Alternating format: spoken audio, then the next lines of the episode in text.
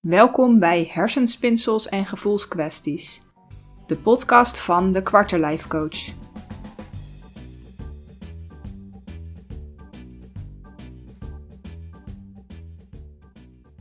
Mijn naam is Daphne Bontebal en vandaag gaan we het hebben over kritiek, het omgaan met kritiek. Wanneer is iets bedoeld als kritiek of wanneer is het misschien positief bedoeld? En hoe kan het dat het bij jou soms, ondanks dat je weet dat het goed bedoeld is, toch zo uh, verkeerd of kwetsend overkomen?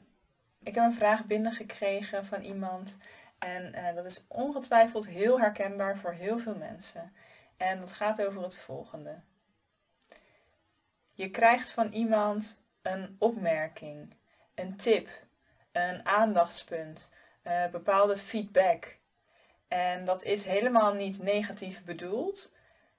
Alleen toch vat je het op een of andere manier wel een beetje zo op. En blijft het door je hoofd spoken? Blijft het een soort van bij je hangen en blijf je daarover piekeren? Ook al is het misschien niet bedoeld als kritiek, het voelt voor jou wel als kritiek. Nou, hoe ga je hier nou mee om? Ik zeg het eigenlijk al een beetje uh, in, de, in de uitleg. Het is niet negatief bedoeld, maar toch komt het bij jou ja, hard binnen en doet het je ergens pijn en blijft het hangen, blijft het rondspoken in je hoofd. Um, je buitenwereld is eigenlijk een reflectie van je binnenwereld. Dus um, even denken, hoe kan ik dit op een makkelijke manier uitleggen? Stel, jij bent uh, onzeker over je lichaam. Je bent bang dat je een dikke kont hebt. Uh, en ik maak een opmerking over jouw broek. Dan, ook al zeg ik van, hé, hey, uh, heb je een nieuwe broek? Op zich gewoon een neutrale opmerking. Misschien zelfs wel een positieve opmerking.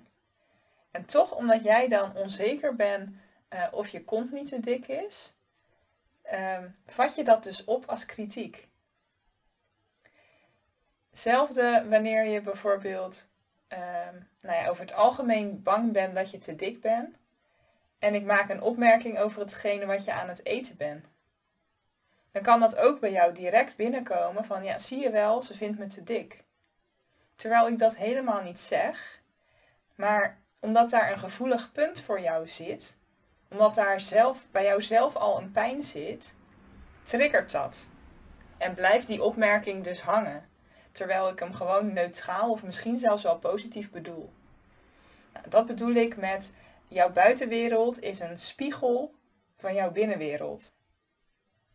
Dus wat je je bij dit soort situaties altijd af moet vragen, is waar gaat het bij mij over?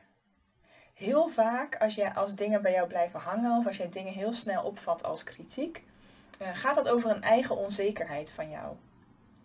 En gaat het dus niet per se om wat de ander zegt, maar gaat het erom hoe jij met jezelf omgaat. En je kan dan dus wel uh, tegen die ander gaan zeggen, bijvoorbeeld van ik vind het niet fijn als je dat zegt. Of uh, weet je, proberen om de buitenwereld te veranderen. Maar dat maakt niet uit, want het gaat erom hoe het bij jou binnenkomt. Het gaat hier dus niet per se om het stukje kritiek of feedback, of hoe geef je dat? Of hoe komt dat dan binnen? Maar het gaat om jou. Het gaat om jouw onzekerheid. En misschien ook zelfs wel jouw zelfbeeld. Als jij ergens al onzeker over bent en iemand geeft je dan tips of feedback, dan vorm je dat heel snel om naar kritiek.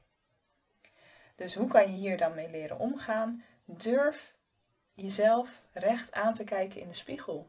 Durf een vergrootglas te gaan leggen op die onzekerheid. Durf echt eerlijk te gaan kijken, waar komt dit vandaan? Waarom raakt dit mij zo? Waarom blijft dit zo bij mij hangen? Aan welke pijn raakt dit?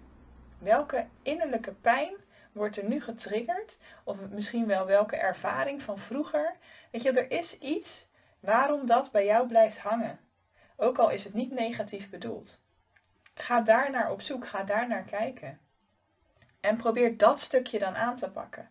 Dus als jij erachter komt van ja, ik ben eigenlijk gewoon super onzeker en ik heb misschien wel een negatief zelfbeeld, ga daar dan mee aan de slag.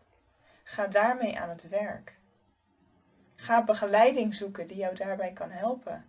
Zoek een coach of een therapeut waarbij jij je echt prettig voelt en waarbij je denkt van ja, die persoon begrijpt mij en die persoon kan mij hier goed mee helpen.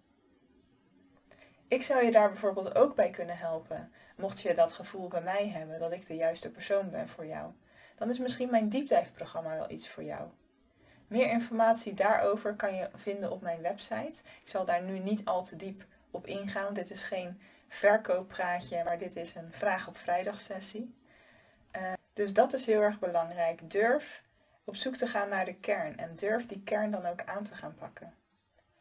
Daarnaast zijn er een aantal um, ja, tips of trucs die ik je mee wil geven, die je kunnen helpen in dit stukje omgaan met kritiek of omgaan met feedback of omgaan met opmerkingen die je krijgt. Je kan jezelf drie vragen stellen. De eerste vraag is: is dit daadwerkelijk kritiek? Of heb ik er misschien zelf kritiek van gemaakt? Dus is dit negatief bedoeld of is dit eigenlijk gewoon een neutrale of een positieve opmerking die bij mij dus negatief binnenkomt omdat het iets, iets intern bij mij triggert?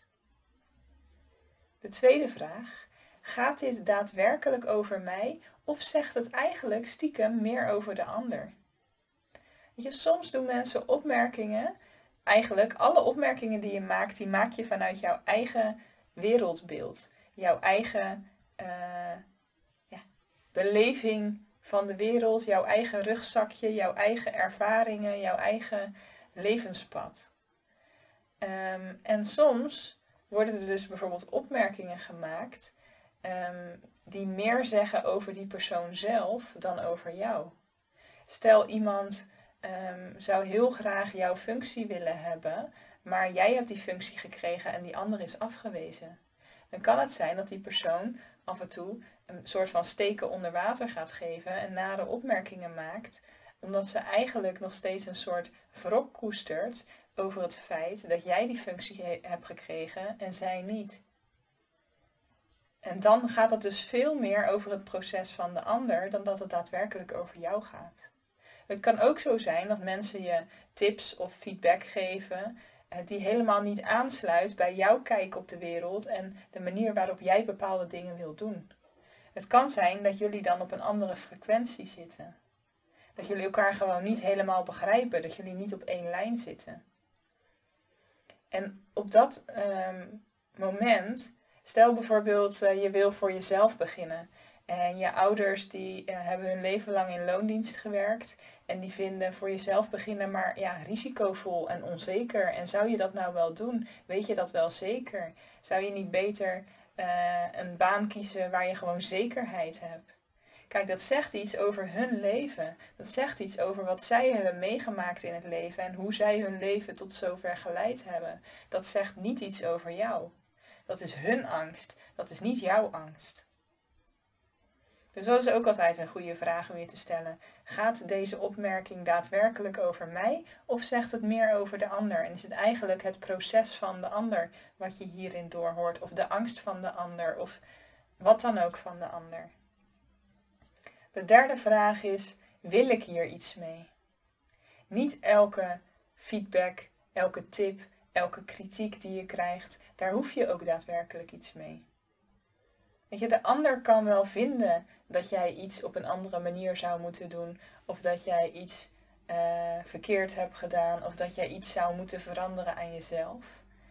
Maar jij bent eigenaar over jouw leven, over jouw lijf, over jouw uh, gedrag, jouw gedachten.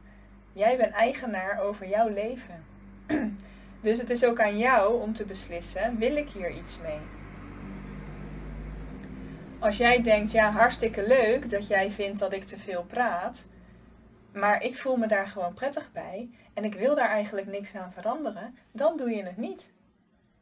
Weet je, dan zal die andere persoon er maar gewoon mee moeten leren leven dat jij uh, veel praat. Of uh, zelf daar een oplossing voor moeten zoeken. Zelf wat minder bij jou in de buurt moeten komen of wat dan ook. Je, hoeft niet alle opmerkingen die je krijgt, hoef je ook zelf mee te nemen en hoef je ook iets mee te doen.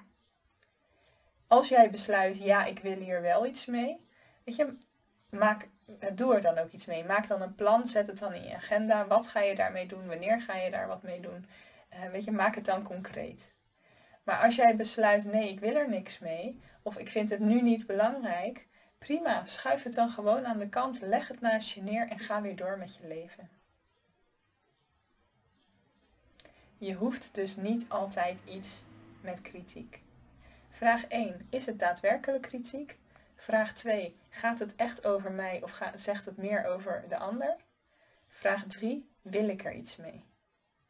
Deze drie vragen zijn heel erg belangrijk als jij uh, ja, een opmerking, een feedback of een kritiek ontvangt. Merk jij nou dat je um, dingen heel snel negatief opvat, dat je dingen heel snel omvormt of dat jij um, last hebt van je eigen onzekerheid? Dat dingen gewoon eigenlijk ja, altijd negatief binnenkomen. Dat je met een soort negatieve bril naar de wereld kijkt en dat je snel geraakt of snel getriggerd bent.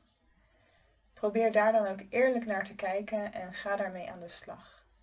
Ga dan aan het werk met jouw onzekerheid of met die triggers of met datgene wat er in de onderlaag speelt. Jezelf dat. Je hoeft niet altijd weer tegen dezelfde dingen blijven aanlopen. Eh, zet jezelf op de eerste plaats, ga ermee aan de slag. Mocht je mijn hulp daarvoor willen hebben, dan stuur mij gerust een mailtje of een berichtje. Uh, ik help je graag. Voor nu uh, ga ik hem hiermee afsluiten. Heb jij zelf ook een vraag, een onderwerp of een casus waarvan je wil dat ik daar mijn visie over geef? Laat het me dan weten.